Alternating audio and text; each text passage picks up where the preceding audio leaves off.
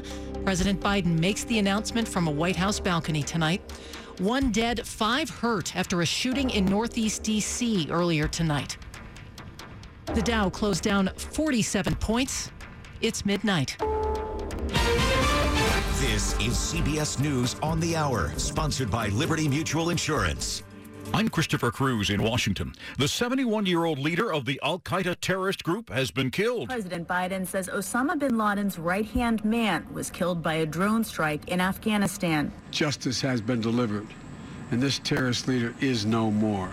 Ayman al-Zawahiri was a key architect for the September 11th terrorist attacks. He took over Al Qaeda after bin Laden's death in 2011. He carved a trail of murder and violence against American citizens. The president says his administration will continue to monitor and address threats from Al Qaeda. Natalie Brandt, CBS News, Washington. The terrorist death means all of the main planners of the 9/11 attack are either dead or have been captured.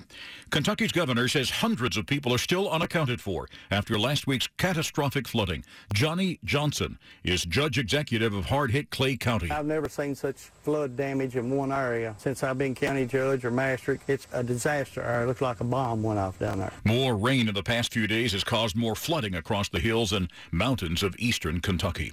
The Pacific Northwest is dealing with the second longest heat wave in the region's recorded history. More from KOIN TV's Jenny Young. It's the longest stretch of extreme heat ever reported in the Portland metro area. Sunday marked 8 straight days of temperatures above 90 degrees. Right now, the city is struggling to install 3,000 taxpayer-funded air conditioning units promised to low-income families. 53 beverage and nutrition products are being recalled over possible cronobacteria contamination. The recall involves items like protein shakes, nutritional shakes, and liquid coffee. Among the brand names, Oatly, Stumptown, and Glucerna. There have been no reported complaints or illnesses. The bacteria in question can be found in sewer water. CBS's Steve Futterman.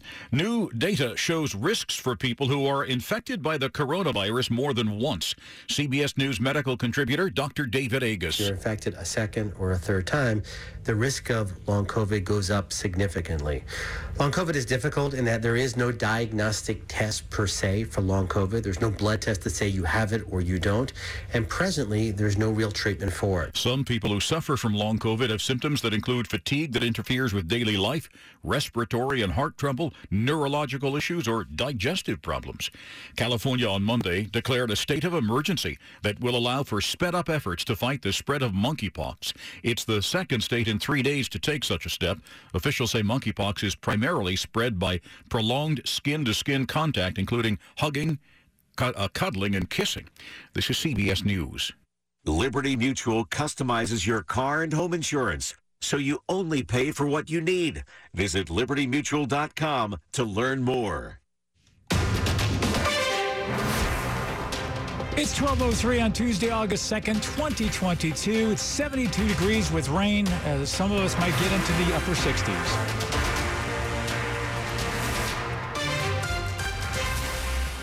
Good morning, I'm Rich Hunter. The top local stories we're following this hour. At least one person is dead and 5 others are hurt after a shooting at an apartment complex in Northeast D.C.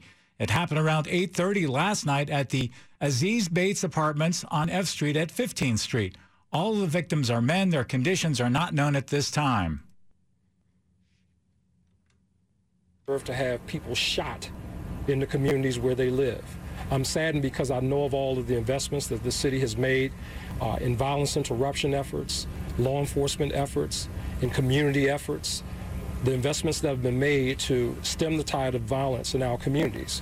Yet it seems like we have people who are in our communities who just have lost their sense of humanity. That's D.C. Police Chief Robert Conti at a press briefing earlier last night. There is currently no suspect information. 4 African-American women who are D.C. firefighters have filed a $10 million race and gender discrimination lawsuit against the city. WTOP's Dick Uliano has the story. The four women are veteran firefighters, charging that because of their race and gender, they have suffered discrimination in pay and promotions and faced much harsher discipline than their white colleagues. The four are represented by attorney Pam Keith. There's a systemic, historic ignoring of complaints of black women at DC FEMS. Fire Chief John Donnelly says he's not seen the lawsuit, but promises to look into charges of race and gender discrimination. Those things sound foreign to me, but we'll look into them and we'll follow them. The women firefighters say, among other things, they've been denied premium pay, which others receive who are also certified as paramedics. Dick Uliano, WTOP News. He was hired in June of last year. A year later, he was suspended. Now, an assistant police chief in Montgomery County is out.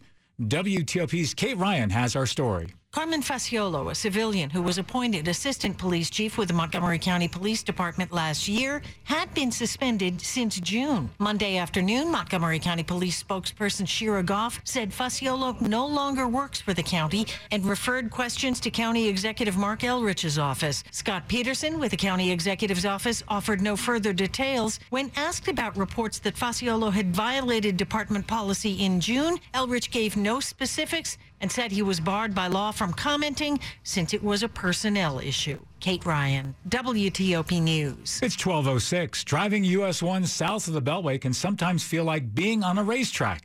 The speed limit is 45 miles an hour, but maybe not for long. The way studies, plans, reports, public comment periods, and official recommendations are progressing now, the change could be coming in early 2023. The speed limit on US 1 south of the Beltway could be slowing from 45 to 35 miles an hour nearly to Fort Belvoir.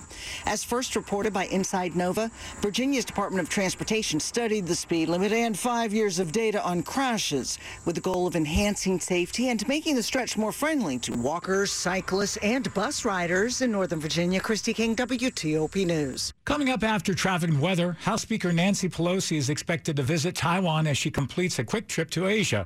We will get insight from China expert and author Gordon Chang next. It's 12:07. Here's Jill Small with Sandy Spring Bank's Human Resources on career opportunities. Let's talk about a career that works for you. A big part of that is finding an organization that values work-life balance and offers flexibility. As you search, seek out companies whose focus and culture aligns with your values, goals, and passions, and keep an open mind. For more about our careers, visit sandyspringbank.com/careers. Member FDIC, Equal Opportunity Employer. At Sandy Spring Bank, we care about people, not transactions. So we concentrate on creating personalized solutions to start or grow a business that provides for your family, to purchase a home that will house the memories you make there, to save so you can enjoy today and then pass on your legacy to future generations. We believe real banking is a conversation. Let's talk. Visit sandyspringbank.com/real.